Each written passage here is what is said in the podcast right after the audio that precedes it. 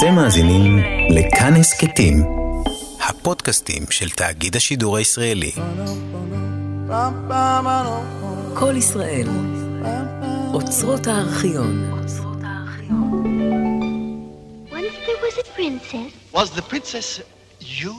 and she fell in love. Was it hard to do? It was very easy. Anyone could see that the prince was charming. The only one for me. Was he uh, uh, strong and handsome? Was he big and tall? There's nobody like him. Anywhere at all. Did he say he loved you? Did he steal a kiss? He was so romantic. I could not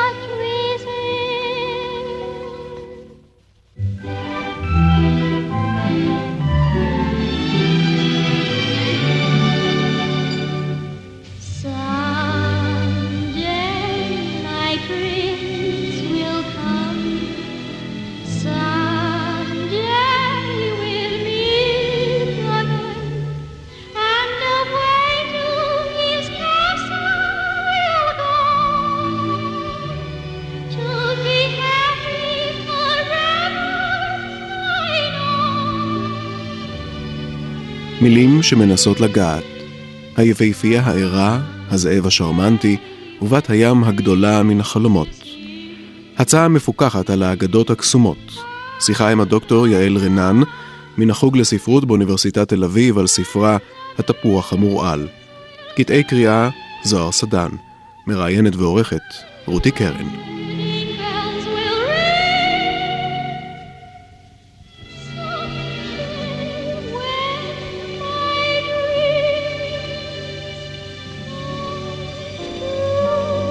תעזוב את האנשים בשקט, אדון, אל תפתח להם את העיניים. אם תפתח להם אותן, מה הם יראו? את הרעה שלהם ואת הקור, תשאיר אותן אם ככה סגורות, שיחלמו. אלא אם כשתפתח את העיניים שלהם, יש לך להראות להם עולם יותר טוב. יש לך? דוקטור יעל רנן, שלום. שלום וברכה. רוב בני האדם מעדיפים חלומות סהרוריים על עובדות מדכאות, אבל גם התביעה לפיכחון נשענת על אשליות לגבי הטבע האנושי. כך את כותבת בספרך התפוח המורעל, הגיבורה באגדות, שרואה אור בימים אלו בהוצאת הקיבוץ המאוחד. ואת מוסיפה עוד, מוח האדם מצויד במנגנוני הכחשה, הונאה עצמית ורציונליזציות, ולכולנו יש כישרון להאמין בלא פחות משישה דברים בלתי אפשריים, לפני ארוחת הבוקר, בדיוק כמו המלכה הלבנה באליס בארץ המראה. תראי, נכון, אנחנו כולנו הרי אוהבים את האגדות, נותנים להם מאות בשנים להלך עלינו קסם, ובואי נודה על האמת, אנשים נמשכים אל האגדות האלו בעיקר בגלל שהן מספקות אשליות. בגלל שהן כביכול כל כך רחוקות מאיתנו. הן בזמן היו היה, ויש אה, נסיכות ונסיכים ומכשפות ויערות ומפלצות. והנה את, את שטוענת שכל עוד המציאות שממנה בורחים אינה ניתנת לשינוי, יש בה דרישה לפיכחון צלול משום יומרה אכזרית. ואת זו שכותבת שמה שמיטיב עם בני האדם זו הסחת הדעת. את היא זו שקושרת את הדברים לכאן, לעכשיו, לריאליה, ומנסה לקרוע באמצעות הספר הזה את מסך האשליות מעל עינינו. והרי את גם היא זו שמביאה את דבריו של זורבה היווני, ששמענו, ששואל אם כשיפקחו העיניים, האם יש, יש לך להראות אולם טוב יותר. יש לך? אם המציאות שבה מדובר אינה ניתנת לשינוי, אני בעד אשליות ופנטזיות ובריחה. הדברים שעליהם אני מדברת בספר, לדעתי, מאוד ניתנים לשינוי. מאוד הכוונה היא שכל אחד בכוחות עצמו ובשליטתו יכול לשנות באופן דרמטי דברים מסוג הדברים שאנחנו מפנימים דרך התרבות שלנו, כולל האגדות, ושמחרבים לנו את הנעת החיים. וזה חבל, כי באמת, אה, יחד עם זורבה, אני חושבת שיש הרבה הנאות אפשריות בחיים. בתנאי שאת לא... פה עברתי ללשון נקבה, כי זה בעיקר הטפה לנשים, שאת לא קונה את שטיפות המוח שאומרות לך שליהנות זה בזבוז זמן, זה חטא, זה אגואיזם, את צריכה להקריב, את צריכה להתחשב כל הזמן, את צריכה להיות כמו סינדרלה שכל הזמן משרתת אחרים. זה דבר הרסני ומיותר בעיניי. אני רוצה לפני שניכנס פנימה, ושוב לא נוכל לראות עוד את שלגיה ואת לכלוכית ואת בת הים הקטנה כמושא חלומותינו הרומנטיים, אני רוצה לשאול אותך, יעל, מה מושך אותך באגדות האלו? כי את באמת מסתכלת עליהם תחת המיקרוסקופ ומגלה שהאגדות רוכשות חיידקים. שלגיה בדיכאון, בת הים מזוכיסטית ולכלוכית היא סתם רכרוכית, אבל גם את, גם את שבויה באיזשהו אופן. העיסוק הזה ב... ב אגדות ובמיתוסים, הרי זה ספרך השני על דמויות שכאלו. הספר הקודם שלך, אלות וגיבורים, גם הוא טיפל בדמויות נשיות במיתולוגיה, בעולם האלילי, דמו, נשים חזקות. יש לך איזו משיכה לכל העולם הלא ריאלי הזה? זה להפ... הייתי אומרת ההפך מלא ריאלי. אלה הדמויות שהכי מעניין לעסוק בהן, כי הן באמת מגלמות דמויות הזדהות של מיליוני נשים במשך מאות שנים, במקרה של המיתוסים אלפי שנים, והן תמיד ממגנטות אליהם איזושהי רלוונטיות ואקטואליות, שאם אני רוצה להכליל על חינוך של נשים, על אופי של נשים, על יחסים בין נשים וגברים, הן הרבה יותר מתאימות לזה מאשר רומנים ריאליסטיים שהם ממוקדים יותר בתקופה ובאמת תרבות אבל ספציפית. אבל אין לך אליהן משיכה, משיכה, את יודעת, בסיסית משיכה של, המ, של הקסם, כמו, כמו כולנו. לגיבורות במיתוסים, הרבה יותר מאשר שהן המיתוסים. חזקות. הן מעל הממוצע, נגיד. הגיבורות באגדות מייצגות את האישה הממוצעת. קוראים להם נסיכה, אבל כל אבא מאוהב ואימא, הנסיכה שלי, הנסיכה שלי, זה לא, לא אומר הרבה. הגיבורות במיתוסים שהן אלות או גיבורות באמת הירואיות, הן נשים יוצאות דופן, הן מאוד מיוחדות, וזה באמת גורם לי לחלום. הגיבורות באגדות, כמעט ההפך, זאת אומרת, הן מעוררות בי הרבה פעמים זעם והתקוממות, ומה שאני רציתי להבין זה מה כל כך מקומם אותי פה. ו? וגיליתי שהן באמת משקפות לי מה שאני קוראת זמזום של נחיל דבורים, שמקיף אותי מכל הכיוונים, וקיבלתי מההורים ומהסביבה ומחברות ומפרסומות ומספרות בכלל, וגם בין השאר מהאגדות, רק שהאגדות הכי קל להתנפל עליהן ולהגיד, תראו מה אתם עושות. וזה זמזומים שממררים את חיינו באיזשהו מובן, בזה שהם מקלקלים את היכולת להיות בפשטות מה שאנחנו, לא לנסות להיות קדושות, בטח לא קדושות מעונות, שזה אידיאל מאוד מגונה בעיניי. אה, לא להיות ותרניות ושקטות וטובות כאלה, שלא מסרבות ולא דורשות ולא מתלוננות ומחייכות כל הזמן. וכל האידיאלים האלה שמנסים לכפות עליי בכוח די של סחטנות, סחטנות על ידי אשמה. אם את תעצרי כמו כיפה אדומה לקטוף פרחים, לא רק שאותך יטרפו, גם את סבתא יטרפו, וזה על מצפונך כמובן. ואו בסחטנות רגשית של הפחדות. בעיקר דרך מסר שאם אני לא כמו הצדיקות האלה, של גיאה לכלוכית, ולא מוכנה שיחרטו לי את הלשון ואת הרגליים, ואני לא יודעת מה עוד שם. ויעקרו לי את העיניים. ויעקרו לי את העיניים, אז אני לא, לא אישה טובה. אז בעצם את, את מנסה ב, ב, בספר הזה לקלף איזו מסכה מזויפת ולהטיח לנו בפרצוף שהנשיקה הגואלת שקיבלה שלגיה והיפהפייה הנרדמת מן הנסיך שלהם, לא הייתה בהכרח גאולה גדולה. אה, שהב... לא הייתה גאולה בכלל. לאותו happy, happily ever after כן, הידוע. כן. כמובן שההפי אנד הוא פיקטיבי לגמרי, ועובדה שגם המסך יורד מיד עם הנישואים, ואחר כך תסתדרי לבד ותגלי שזה לא ככה. מה שיותר מסוכן זה מה הדרך שתעשה אותך ראויה לגאולה הזאת. אם את רוצה למצוא את הנסיך הנפלא הזה, את צריכה להיות בתרדמת כל, כל גיל ההתבגרות, את צריכה להיות משרתת של כולם בלי להתאונן כמו לכלוכית. רק ככה ירצו להתחתן איתך. ואני גם תמיד חוזרת ואומרת בכיתה שזה לא מסר שגברים מעבירים לילדות. זה המסר שהאימא והנשים האחרות מעבירות לה. שאם תהיי עקשנית ותעמדי על שלך, ותדעי בדיוק מה את רוצה ולא תהיי מוכנה להתפשר, זה יהיה קשה מאוד למצוא לך אה, נסיך. אבל בכל זאת את האגדות האלה כתבו גברים. זה לא מדויק. את העיבוד הספרותי כתבו גברים, אבל המקורות העממיים הם מעורבבים והיו הרבה מקום לנשים, ובהעברה בעל פה של אגדות, זה בעיקר אימהות, דודות, סבתות שמספרות, אפשר לראות את זה עד היום בתרבויות שזה עוד קיים. לנשים יש חלק עצום בהעברת המטענים האלה, מתוך כוונות טובות. אם באמת החלום הוא למצוא את החתן, אז הן צודקות. הן מכינות אותך לחיים, שתדעי לבשל, תדעי לנקות, תדעי לוותר כל הזמן. ותהיי יפה. כן, לפחות, לפחות לפני החתונה, כי לכלוכית היא יפה לשלושה ימים.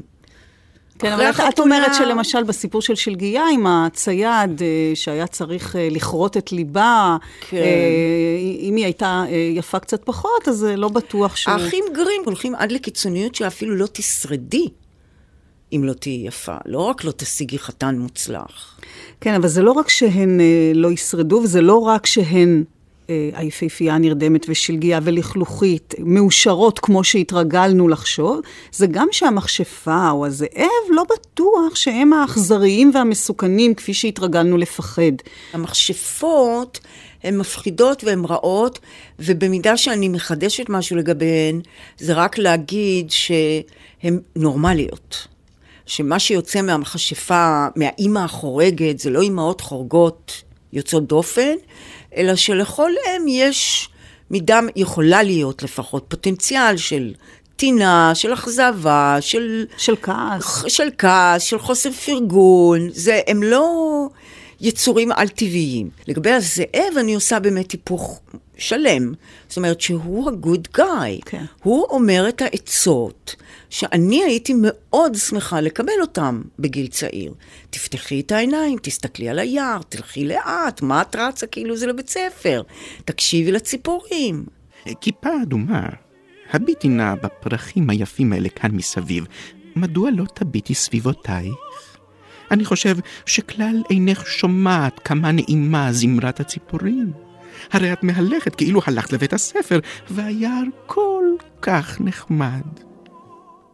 כיפה אדומה פקחה עיניה לרווחה, וכשראתה כיצד מפזזות קרני השמש בין העצים ופרחים יפים בכל, חשבה, אילו הבאתי לסבתא זר פרחים רעננים, הייתה בוודאי שמחה מאוד. עדיין די מוקדם כדי שאגיע בזמן. היא סטתה מן הדרך אל תוך היער וחיפשה פרחים. כאשר כתפה פרח, חשבה שהלאה מזה תמצא יפה ממנו ורצה אליו. כך העמיקה להיכנס לתוך היער. והתרבות היהודית-נוצרית, יש את זה ליהודים ונוצרים, את אותה מחלה בדיוק, שהנאות בטלות, הנאות סתם, היענות לכל חשק תמים לחלוטין ולא מזיק, תיגמר באסון. וברגע שטוב לך, את מתחילה להיות בחרדות, מה, מה ייפול עליי עכשיו? וזה חינוך מגיל מאוד צעיר, ולדעתי לא השתחררנו ממנו בשום צורה. והדוגמה שאני תמיד חוזרת אליה זה בענייני אוכל, שכל אוכל טעים, קטלני. שוקולד, גם הורס את השיניים, גם תשמיני, גם יהיו לך חתקונים, גם, גם הילד יהיה היפראקטיבי, וכל דור ממציא עוד ועוד דברים. לעומת זאת, כל הדברים שאין להם שום טעם, או טעם מר, כמו חסה וטופו, זה טוב בשבילך. אז התרבות שלנו ממש הופכת את הדברים שאם זה גורם לי הנאה, משהו פה חשוד, מסוכן, אסור, ואפילו המילה הדתית חטא מופיעה. חטאתי ואכלתי שוקולד או צ'יפס. וזה מסורת פוריטנית שחוזרת באופן עקבי בסיפורים, באגדות של האחים גרים, אבל לא רק האחים גרים, אנדרסן לפעמים עוד הרבה יותר גרוע מהם. כשאנחנו שוחחנו אה, שתינו לפני כמה ימים, סיפרתי לך ששלגיה זו האגדה שעד היום, אה, אני חושבת, עדיין מפחידה ומטרידה אותי. וכשקיבלתי את הספר, אה, כשהייתי בת חמש, אני חושבת, קראתי אותו לגזרים מיד. ואז גם את סיפרת לי סיפור דומה לגבי האגדה הזאת. זה שאימא שלי, אימא שלי שהיא, אין לי שום דבר נגדה אישית, כן? אימא נורמלית וטובה, במובנים מסוימים מנסה להרוג אותי. להרוג אותי במובן זה שהיא רוצה להרוג דברים שהם טבעיים לי, ספונטניים לי, מתחשקים לי, מתאימים לאופי שלי, אבל לא מסתדרים עם הנורמות של הסביבה. היא רוצה לדכא אותם, או בתחושה של הילד להרוג חלקים ממני. על זה אין אפשרות לדבר עם אף אחד. והאגדות כן מאפשרות לי להעלות את הפחדים האלה, להעלות את הסיוטים האלה, לתת לזה איזשהו סמל שמאפשר לילד לחשוב על זה, לדמיין את זה. זה כלי מאוד חשוב. מה שקורה זה שבספר שלך נחשף משהו הרבה יותר אפל, אותו ניתוק רגשי, אותה שקיעה לתרדמת קפואה כדי לברוח מן הכאב הזה ביחסים עם האם, ויתור על החיים כדי לשרוד, ובהקשר הזה את מצטטת את ההגדרה הבלתי ניתנת לתרגום כדברייך של טיליץ'. Neurosis is the way of avoiding non-being by avoiding being. וננסה בכל זאת, נורוזה היא הדרך להימנע מלא להיות קיים על ידי הימנעות מלהתקיים, מלהיות בכלל. וזה נשמע לי הרבה יותר מפחיד. ומה שנורא עוד יותר ששלגיה בורחת מן האם והופכת להיות משרתת לשבעה גמדים כדי לא להרגיש את אותו ריק נוראי, ודווקא באמת כשמגיע פיתוי, מגיע משהו שהיא רוצה, שהיא משתוקקת, שפתאום עולה איזה רגש, שהיא רוצה פתאום את התפוח. דווקא אז היא נופלת לתרדמת. Come to me.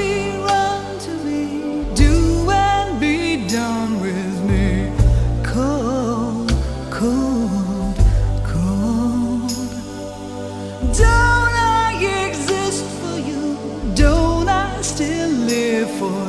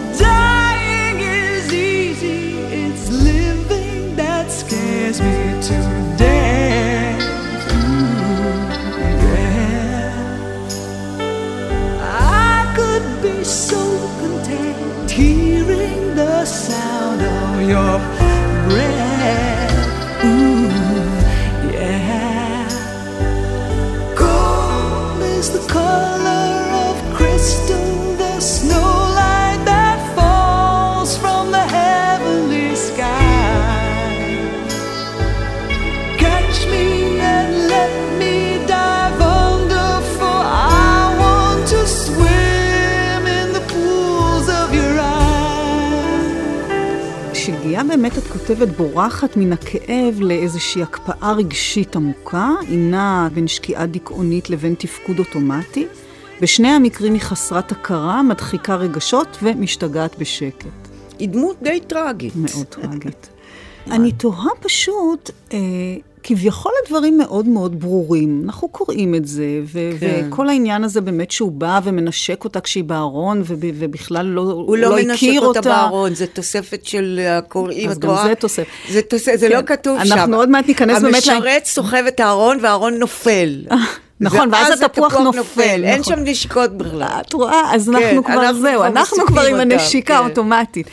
אבל באמת, איך, איך העניין הזה מצליח אה, אה, בכל זאת ל, להתקבע אצלנו שזו האהבה האולטימטיבית? היכולת להונאה עצמית היא אינסופית. ואם זה מה שאתה רוצה להאמין בו, אז לא יעזור שום דבר. תראי, שלגיה היא מייצגת בשבילי את הדבר הכי נורא שיכול לקרות. זה נכון. כתוצאה מחינוך אשכנזי, אירופאי, מערבי. בורגני. ש... בורגני כמובן. והזוועה היא שהיא מוצגת כדוגמה חיובית. לא רק על ידי האחים גרים, אלא קראתי מאות מאמרים על האגדות, ו-99% מהמבקרים חושבים ששלגיה דמות מופת, דמות חיקוי לנערות. עכשיו, הדבר הנורא שקורה הוא כתוצאה מזה שהחינוך המערבי דוחף לעצמאות. מהיום שהילד נולד, הוא צריך לישון לבד, להרגיע את עצמו לבד, לשחק לבד, להסתדר לבד, אה, להיות מגיל שלושה חודשים רוב הזמן עם זרים, אחר כך בגן ועד שבע בערב, וחלק מההורים עשירים וחוגים וכך הלאה. וההרחקה הזאת של הילד מקרבה של המשפחה, גם בהנזל וגרטל שהם נזרקים ליער, זה אותו דבר, אתם כבר גדולים, את תסתדרו לבד. ושניהם אגב, את מדברת על הרעב. הרגשי. כרעב רגשי. רעב רגשי לחלוטין. ומה שאני חושבת שאפשר לפתוח עיניים, זה לא להמשיך לעשות לעצמנו את מה שעשו לנו, אלא שעכשיו אני אהיה אימא איטלקייה או יווניה, מפנקת, מפרגנת, שאומרת, סיפוקים קטנים ומהירים ומיידיים, זה מצוין בשבילך מועתק. תאספי אותם. וככזו קפואה, מתה, בתוך ארון זכוכית, ככזו מתאהב בה הנסיך ומנציח בעצם את הקליפה של שלגיה, כי את התוך הרגשי האם בלעה, והוא אפילו לא מנסה לבוא במגע עם התוך. לא, זה בטוח מאיים עליו ביותר. לא רומנטי היא... בכלל. אוף, כמה שזה לא רומנטי. זה הכי רחוק מרומנטי שיכול להיות, כי אני אומרת, היא מסכימה להתחתן איתו כשכל מה שהיא יודעת עליו זה שהוא גבר, עשיר, כי יש לו סוס, הוא אומר, אני אקח אותך לארמון של אבא שלי, והוא מוכן להתחתן איתה. הראשון שמציע לה, היא לא יודעת עליו שום דבר, הוא לא יודע עליה שום דבר, הם יודעים רק שהם שייכים למעמד הנכון, וזהו, בזה נגמר הדרישות. עכשיו, כל קשר בין זה לבין רומנטיקה הוא אפילו לא מקרי.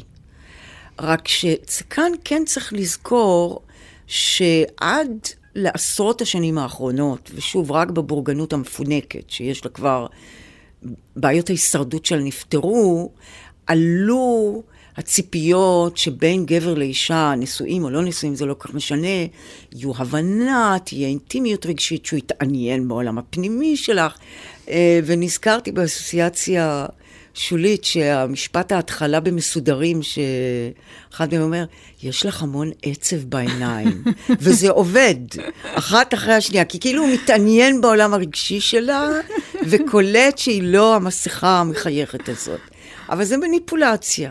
נכון. אמ, עד כמה זה טבעי לגברים ונשים באמת לקיים גם אה, משיכה מינית וגם חיי זוגיות שיש בהם הרבה עול ומעמסות, וגם להתעניין אחד בשני כבני אדם, זה אידיאל יפה, אבל אין לו שום... סימן באגדות, והאגדות שכן ממשיכות את הסיפור אחרי החתונה, שהן רבות מאוד, אבל אף אחד מהן לא ידועה, מתארות גיהינום. והן לא פופולריות, כי אף אחד לא רוצה לשמוע את זה, כולם רוצים להמשיך לחלום.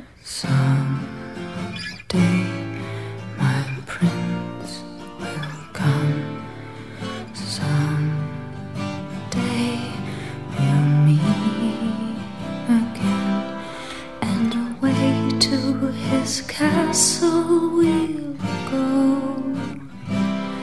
to be happy forever.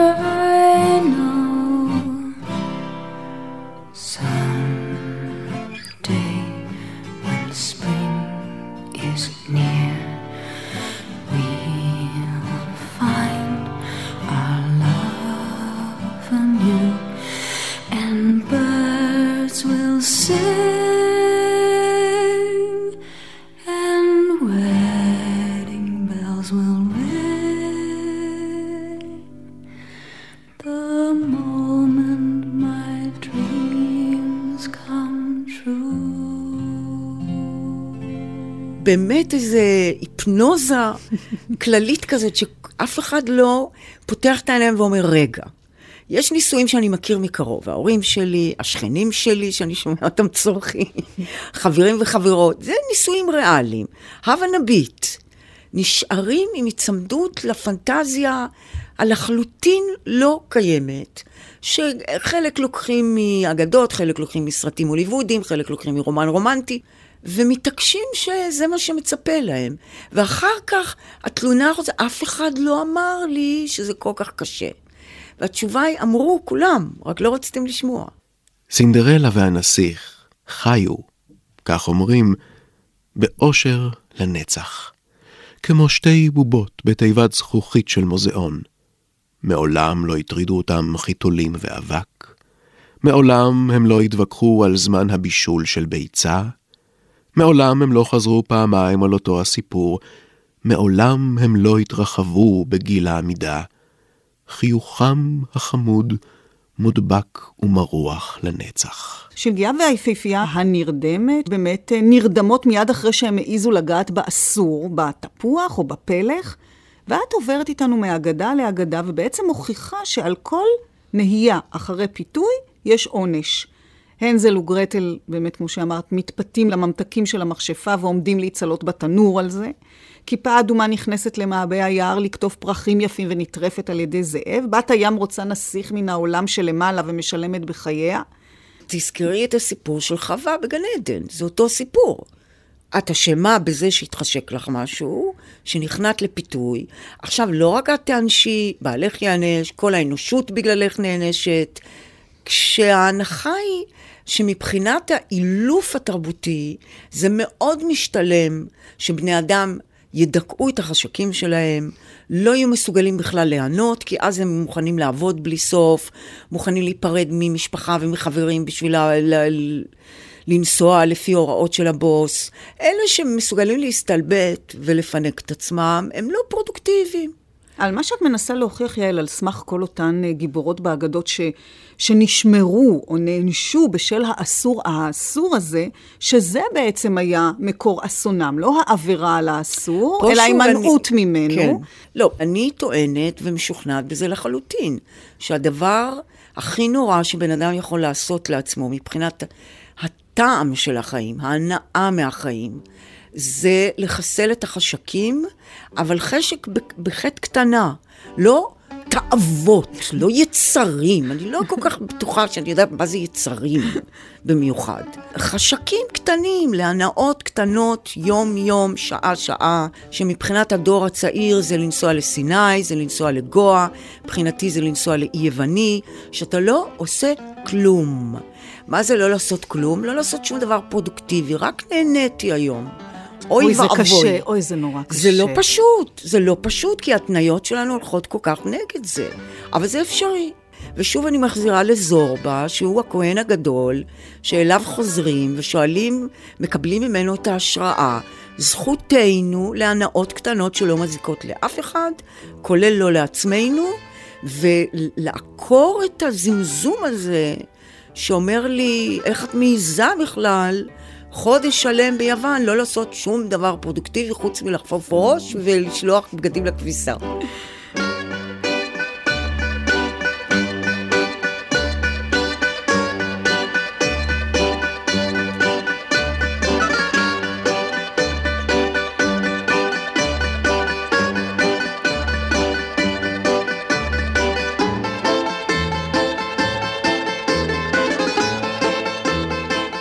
שוב נוכחתי לדעת עד כמה האושר הוא דבר פשוט וצנוע. כוס יין, ארמונים, איזו עקירת פחמים דלה, המון גלי ים. שום דבר אחר. אבל כדי להרגיש שכל זהו אושר, צריך לב פשוט וצנוע.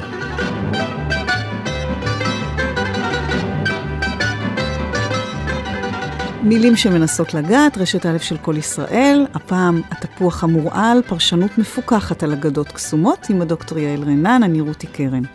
איך אנחנו יכולים לדעת שגורלן אמר היה תוצר של הימנעות מן הסיפוקים, הימנעות מן הפיתויים, ולא באמת עונש על ההיסחפויות האסורות, אולי דרך אותן אגדות שמביאות אופציה הפוכה, כמו למשל הנסיכה והצפרדע, שלפי הגרסה המקורית של האחים גרים, קשה להעלות על הדעת, את כותבת, דפוס פחות רומנטי ופחות סקסי של יחסים עם גבר. כיעורו של הצפרדע זה החיסרון הקטן שלו. לקבל גבר כמוהו פירושו להשלים עם הבלתי נסבל, לפחות בסטנדרטים של נסיכות. אכלתי לשובע ואני עייף. שאי אותי על קיתונך והציעי לי את מיטת המשי שלך, שם נשכב שנינו לישון. אל לך לבוז למי שעזר לך בשעת מצוקה. אני עייף. אני רוצה לישון היטב כמוך. הרימי אותי או שאספר לאביך. אז התרכזה מאוד, הרימה אותו מעלה וזרקה אותו בכל הכוח אל הקיר. עכשיו תנוח, קרפד מגעיל. הוא באמת כל כך נודניק ומעצבן, ש... שהיא פשוט, אין ברירה אחרת אלא באמת לזרוק אותו אל הקיר באכזריות, ואז הוא הופך לנסיך. מה שהיא עושה כשהיא זורקת אותו על הקיר, היא אומרת, יש גבול, נמאסת, תעמוד על הרגליים של עצמך. בלי הכעס אני לא יכולה לעשות את זה, אבל זה לא כעס לשמו, זה כעס להצבת גבולות. הדבר המדהים, האחים גרים מרשים לנסיכה את האסרטיביות ואת הכעס ואת התוקפנות, אבל אף אחד לא זוכר שככה הופכים או. או. צפרדע לנסיך. בדיוק. וזה הפך לנשיקה סנטימנטלית מתקתקה כזאת, ומחקו את כל האלמנט הבאמת חתרני, אם את רוצה, נכון. שהיה אצל האחים גרים הגרמנים, השמרנים, מאה ה-19, ואנחנו יותר גרועים מהם. זה, זה, זה חתרני, והאמת שיש משהו מאוד מענג בהגדה הזאת. זה ממש תענוג לי נפלא, זה נהדר. קתרזיס. זה, זה גם שהיא מצחיק, סוף כל סוף מעיפה אותו לשם. פשוט נפלא. אחרי כל הניג'וז הנורא הזה. ואני בטוחה שאת מחבבת אותה הרבה יותר מאשר את לכלוכית, שאף פעם לא מעיזה להתלונן. שקשה לה. הרבה יותר. ויותר- אני בעד גם פינוק, היא גם מפונקת הנסיכה. נכון, היא פינוק קפריזית. שומר עליי. הפינוק אומר, אני לא מוכנה להקריב בלי סוף, אני לא מוכנה לסבול בלי סוף, סבל זה לא ערך בעיניי, אני מפונקת. me אומרים באנגלית, כן? תתבעו אותי לדין. ואתה תעשה מה שאני רוצה. אתה תתאים את עצמך, אני לא אתאים את עצמי בכל, לכל ניג'וז שעולה בדעתך. אז את מעדיפה אותה יותר מלכלוכית, אמרנו, יותר גם מבת הים, אני מניחה שאגב... בת הים זה הכי נורא. אז זהו, שגם היא באיזשהו אופן מורדת באביה. היא מורדת בממלכת הים, היא הולכת אחרי הלב ומתמסרת לנסיך עד כלות, בניגוד לתפקיד המיתולוגי של בנות הים כמפתות. אכזריות וקטלניות. היא נסחפת לגמרי, כמו שאת אה, בעצם אומרת וחושבת שכדאי וצריך וטוב להתנהג, להיסחף. אז לכן הדגשתי שאני לא בעד להיסחף עם תאוות ויצרים, שזה גם טרמינולוגיה זרה לי. ובמקרה של, אלא עם חשקים קטנים וסיפוקים מיידיים ומהירים, אני חוזרת כי זה נראה לי מאוד חשוב. זהו, שאני הולכת אחרי, את הולכת עד הסוף. אחרי ה passion. נכון. כן? עכשיו, passion זה דבר מאוד מסוכן. קודם כל, כמו שלגיה וסינדרלה, היא לא יודעת על הנסיך הזה כלום. היא לא החליפה איתו מילה. הוא פסל. הוא, הוא כמעט כמו פסל, היא מאוהבת בהתחלה בפסל ואחרי זה במאולף רדום, במילים אחרות, כמו כל בחורה מאוהבת, או בחור מאוהב, זה אך ורק השלכות של פנטזיות משאלה. אין לזה שום קשר עם מי הוא ומה הוא ומה הוא מרגיש כלפיה. עכשיו, אם את עכשיו תעצרי רגע, לפני שאת הורסת לעצמך את כל החיים ומקריבה בשבילו הכל, לאט לאט. האם הוא שווה את זה? האם הוא מתעניין בך? האם אכפת לו ממך? האם זה הדדי? ההתמסרות שלה היא מהסוג של הרס עצמי התאבדותי. הנורא הוא הרומנטיזציה של זה. שהרס עצמי כזה, בדרגה כזאת באמת של מזוכיזם, נחשב לרומנטי, ושאהבה אמיתית, קדושה, טהורה, זה לסבול בכל צעד וצעד שאת עושה כאילו סכינים חותכים אותך, ולאבד את כל הייעוד שלך. היא שרה יותר יפה מכל בת היא ים אחרת. מאבדת בעצם את יכולת הפיתוי שלה. הכל, אבל הביטוי גם, זה מה שהיא יודעת לעשות, זה מה שהיא טובה בו. זה אידיאל נורא ואיום. זה באמת סיפור נוראי, הכי טרגי, גרוע מטלטל. מבחינתי. זה פשוט נורא. אני גרוע, קראתי אותו, ו... כי יש, הוא הכי גרוע כי יש לה פוטנציאל. מילא אם את סמרטוט כמו לכלוכית, אכפת לי, אז כן. תלכי עם נעלי זכוכית או נעלי גוצ'י. פה יש לך מישהי שהיא מיוחדת, שיש לה כישרון יוצא דופן, שיש לה כוחות נפש, ואת כל זה להקריב בשביל מישהו שאת לא יודעת עליו שום דבר חוץ מהפנטזיות הוא שיש אפילו לך לא עליו. מעריך את זה. הוא לא, בוודאי שהוא לא מעריך הוא את זה. שם אותה שם זה כחיית לא עוזר לו מחמד בכלל, את בחדר לא שם. מקריבה בשבילו גם. זה לא נותן לו שום דבר, כל ההקרבות האלה. זה למען איזה דימוי מעוות של אהבה. שאהבה זה לוותר לגמרי על עצמי. למה? למה אנדרסן באמת הפך פה את, ה... את המשמעות של בת הים, כפי שאנחנו מכירים מן המיתולוגיה לא, כי של חשוב לו הסירנות? להראות כמה זה האידיאל הנכון, הטוב. אם את פתיינית, ואת כן יודעת לשיר יפה, והגברים הם קורבנות שלך, אז את אישה איומה ונוראה, כמובן. קרובת משפחה של המכשפות. לעומת זאת, אם את מוכנה להרוס את עצמך במו ידייך, בשביל גבר, בשביל להתאים את עצמך לטעם שלו. הוא אוהב רגליים, אז אני אחתוך את עצמי. הוא אוהב ציצי יותר גדול, אז אני אעשה כאלה וכאלה ניתוחים. זה אישה, מבחינת הגבר זו אישה אידיאלית, היא מוכנה לכרות איבר אחרי איבר, רק בשביל שיתאים לו. מה רע בזה? אבל בואי נחזור לנסיכה ולצפרדע. כי זה יותר נחמד, זה נכון? מקל, כן. דודווקא ההתפרצות הלא מרוסנת והאי-ציות מובילים אותה בסופו של דבר אל האושר. תראי, הם ימשיכו, ל... ל... לא אגיד להתעלל אחד בשני, אבל יהיו שם מריבות וצרחות, ותזרוק אותו הרבה פעמים על הקיר. ובכל זאת, כמו שאמרת, רובנו זוכרים ומכירים לא את רובנו, הגרסה... כולנו. את הגרסה של הנשיקה. כולנו זוכרים גרסה מסולפת לגמרי, שאין את הזריקה על הקיר, אלא במקום זה נשיקה לצפרדע. נשיקה לצפרדע, שאז הוא הופך לנסיך. עכשיו, הנושא הזה של ריכוכים וסילופים הפך מאוד מאוד שכיח לגבי האגדות, לא רק לגבי הסיפור הזה. גם הגרסה אה, של גרים ושל דיסני ליפהפייה הנרדמת מסתיימת גם בנשיקה. גואלת אל העושר הנצחי, ואת דווקא בחרת להביא את הגרסה של פרו, שממשיכה את הסיפור אל תוך חיי הנישואים הנוראים שלה, אל חמות קניבלית ובעל ילדותי וחלוש. מה קורה? בני אדם עד כדי כך לא מסוגלים לשאת מציאות? בני האדם בכלל אוהבים כמה שפחות מציאות. ראה דתות ואמונות וחיים אחרי המוות, כמה שפחות מציאות. לגבי נישואים, התרבות המערבית היא כן יוצאת דופן בזה שהיא היחידה המודרנית, זה לא היה בימי הביניים, שהיא מבטיחה ערים וגבעות ופיתויים, עושר ועושר. תרבויות, אה, רוב התרבויות בעולם, שום אהבה לא קשורה בנישואים, זה שידוכים. אומרים לך מראש שזה יהיה קשה מאוד, ואת צריכה להחזיק מעמד, וברוב, גם היום במעמדות היותר נמוכים, הלא מפונקים, אם הוא לא מכה אותך, הוא לא אלכוהוליסט, והוא נותן לך כסף הביתה להחזיק את הילדים, שיחקת אותה בנישואים טובים. המערב המודרני התחיל לטפח את האידיאליזציה של נישואים. אה, בסביבות המאה ה-18, כשיותר ויותר התחלנו להתקדם לאפשרות שאפשר גם לא להתחתן ולא יקרה שום אסון. כל זמן שהקתולים לא ירשו להתגרש בכלל, לא היה צריך לעשות אידיאליזציה. זהו, זה הגורל שלך. כשיש לי אופציות אחרות, צריך יותר לפתות אותי, כדאי לך. תראי, זה יהיה נפלא. ואז התחילה התעשייה הזאת גם במאה ה-18 של רומנים רומנטיים, שנכתבות על ידי נשים לקוראות נשים. זה לא קונספירציה גברית. והרצון של נשים להשלות את עצמן מקיים את התעשייה הזאת. אבל אנחנו מדברים עוד לפני הנישואים, אנחנו מדברות כרגע שהופכים את ההתכה בקיר לנשיקה. לא, תראי, אם את תאהבי אותו ותקבלי אותו כמו שהוא, ותנשקי אותו, למרות שהוא מגעיל ונוד. ותהיי טובה אליו, למרות שהוא מגעיל אותך, אז תראי אחר כך שבעצם... מה שמעניין זה שמה, אם אני מתיחה אותו בקיר, אז הוא כבר לא נודניק. הוא ילמד לא להתעלק ככה, כי הוא הבין, הבין שזה לא עובד, הוא יחטוף על זה.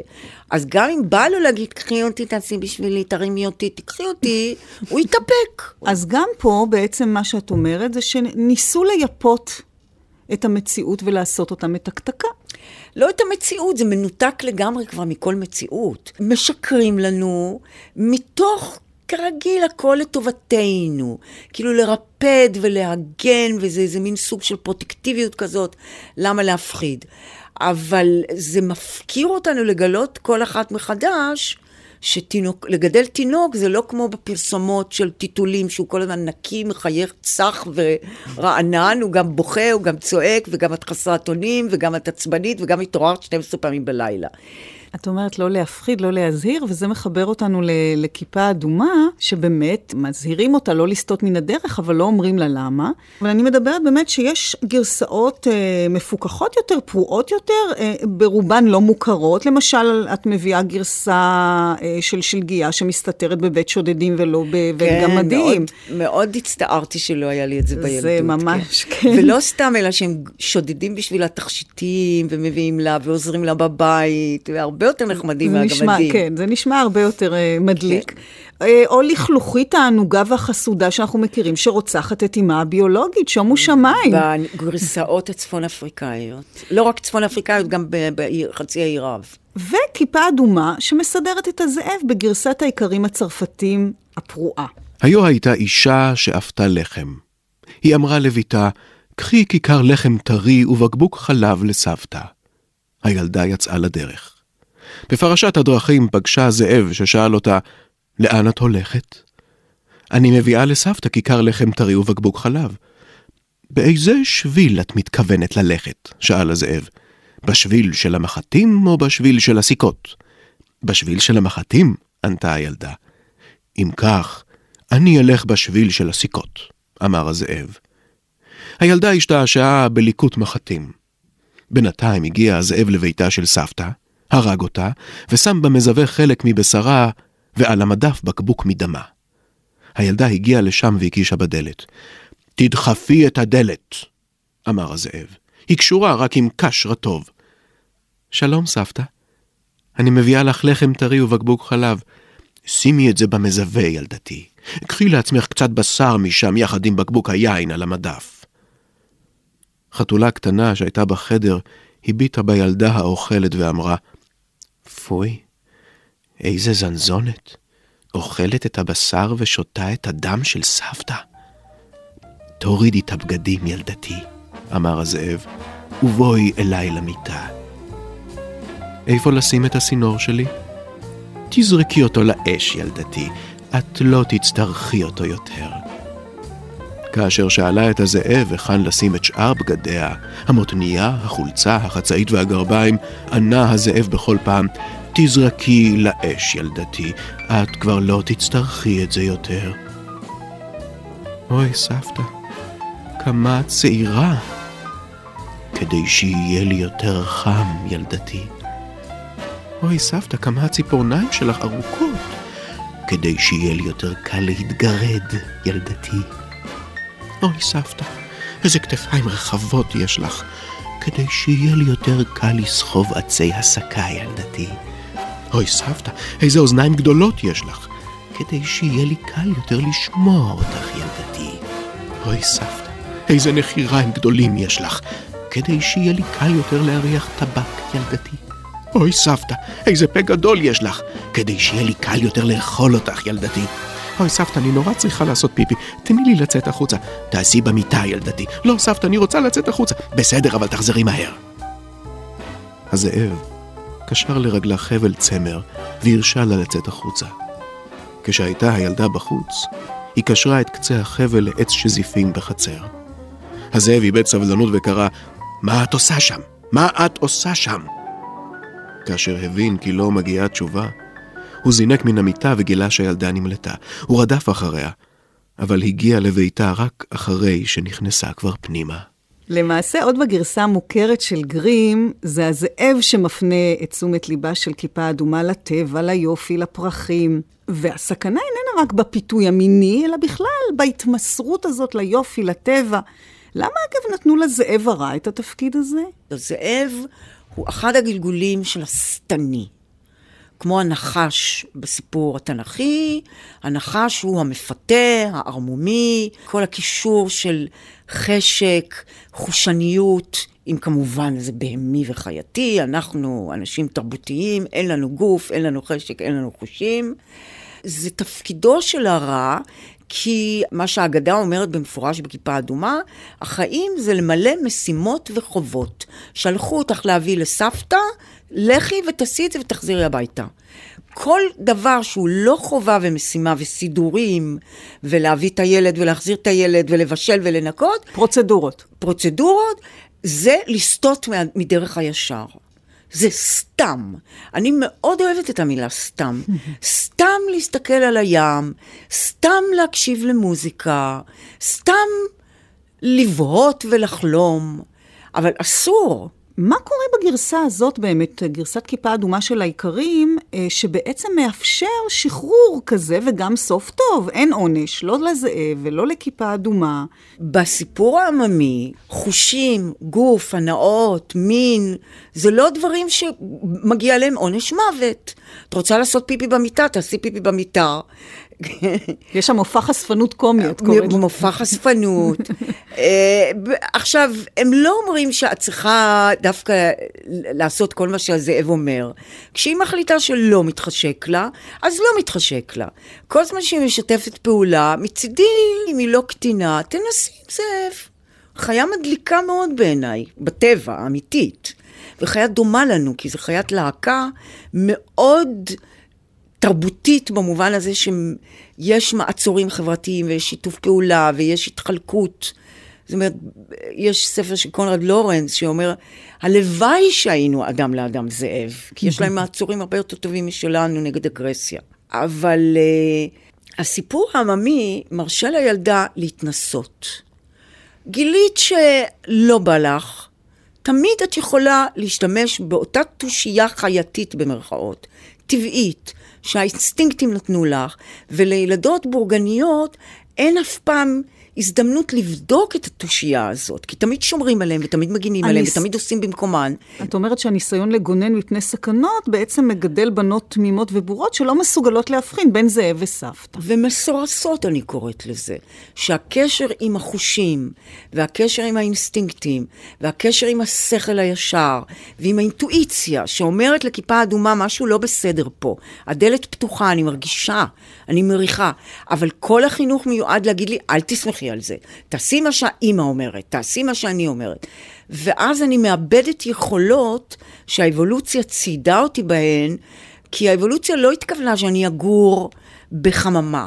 ובעצם הדגל שאת מניפה, הייתי אומרת, מעל כל צריח בכל אגדה, זה תהנו, תתמסרו, תתענגו, ואז אולי יש סיכוי שהאגדה תסתיים בהפי אנד. זה נכון לחלוטין כל מה שאמרת, רק זה על רקע של חינוך שאומר לי כל הזמן, אל תהנו, תעבדו, תשקיעו, תתאמצו, תחסכו, תדחו סיפוקים.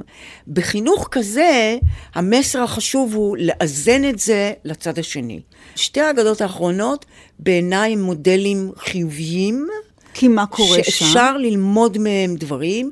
הן אומרות, יהיה מאוד קשה ויהיה כואב, אבל את, בכוחות עצמך, יכולה להוציא את עצמך מזה, את יכולה להתקדם, את יכולה לעשות דרך, ובסופה של הדרך את יכולה להגיע לזוגיות שוויונית. לא של משרתת ונסיך, לא של נרדמת וגואל. בהגדה הרוסית האחרונה שאני מסיימת, אז היא באמת הנסיכה מריה, אידיאל שאי אפשר לקיים אותו, אבל אפשר לנסות לשאוף אליו, והיחסים שלה עם בעלה, בעיניי זה האופטימום. אם כי, אם כי הוא חלש שם יחסית אליה. הוא לא אליה. חלש. את רואה שגם את שטופת מוח. ברגע שגבר מקשיב לאשתו, הוא נהיה חלש. הוא, הוא לא חכם, מקשיב, הוא, הוא עושה נבון. רק מה שהיא אומרת לו. לא נכון, לא נכון. תקראי שוב. הוא שומע בהצתה. ומיישם את זה, ויש לו המון כישורים משלו שהוא לא קיבל עליהם הוראות והוא יודע להפעיל אותם. פה עוד לא גמרנו את הדרך, שגבר יכול להקשיב לעצות של האישה בלי להפוך להיות חלש. בהתחשב שהגרסאות של גרים ושל דיסני וכל אותן ממתקות מרככות עדיין מנצחות, בגלל אה, אותו שיתוף פעולה שהוא תוצר של ביקוש והיצע, כפי שאת מפרשת את זה, בין צרכני הרומן הרומנטי לבין ספקי סם ההזיות. אולי בעצם התפוח המורעל הוא אותו סם הזיות, אותו מיסוך, אותו טשטוש, זיוף, סילוף, הקסמה, שמאכילים אותנו ככל... זה חלק גדול מאוד מהרעל. זה הרעל פלוס ההתחזות של הרעל לתרופה, למשהו מתוק. זה לטובת, זה כדאי לכם, זה נעים, זה טעים. אז מה הטעם מן הטעימה? מה תביא הטעימה מן הרעל הזה? זה מאפשר לי לשים אצבע על דברים שהם די חמקניים. גם בהנזל וגרטל, אני מראה, יש דברים בחינוך הזה שהם בונים באמת אחריות ועצמאות, שאני לא מוכנה לוותר עליהם. אבל יש פה גם הרבה רעל, שימו לב, זה רעל, זה רעל, זה רעל. אני מספקת את המדבקה, זהירות, רעל. ואולי זה אותו משהו ש... ממנו ביקשת להתרחק, למרות הידיעה שהפיכחון אינו עדיף על עצימת העיניים, כי פשוט, ואני מצטטת את דברייך מתוך הספר, אנחנו זקוקים לניחומים הרבה יותר מאשר לאמת, אז כן, זה יהיה ממש גן עדן, וכן, הנסיך והיפהפייה יחיו בנעימים עד סוף ימיהם. כן, אבל זה כמובן באירוניה מוחלטת, אבל באופן לא אירוני, אני כן בחרתי לסיים את הספר בניחומים ולא ברעל. שני הסיפורים האחרונים בכל זאת עומדים בזה שהסוף צריך להיות דומה, הכי דומה למאושר שאפשר, מודלים חיוביים, ואגדות שלדעתי נטולות רעל. אז כן, גם אני מנסה גם לתת איזשהו משהו מתוק בסוף. והם חיו באושר ואושר עד עצם היום הזה. כן, אבל רק לא ביקום שלנו, אבל... When you wish upon a star makes no difference who you are anything your heart desires will come.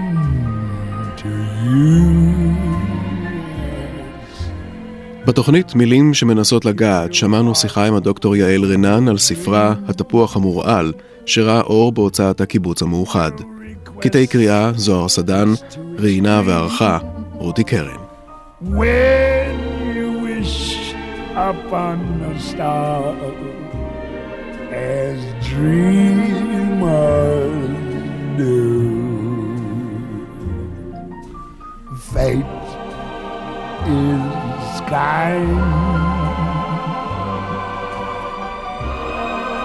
She brings to those who love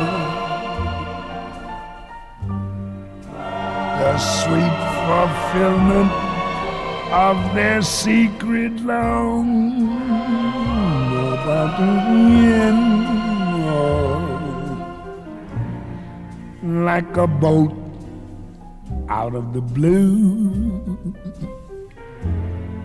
fate steps in and sees you through. Mama, when you wished upon a star, your dreams come true.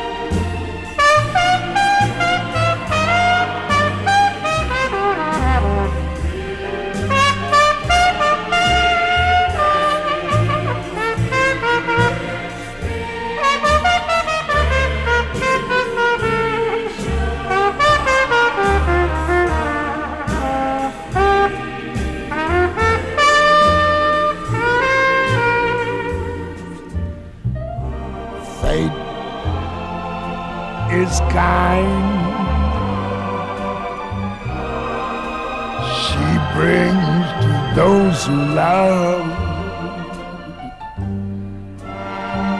the sweet fulfillment of their secret long. Yes, like a boat out of the blue. Fate steps in and sees you through, baby. When you wish upon a star, your dreams come true.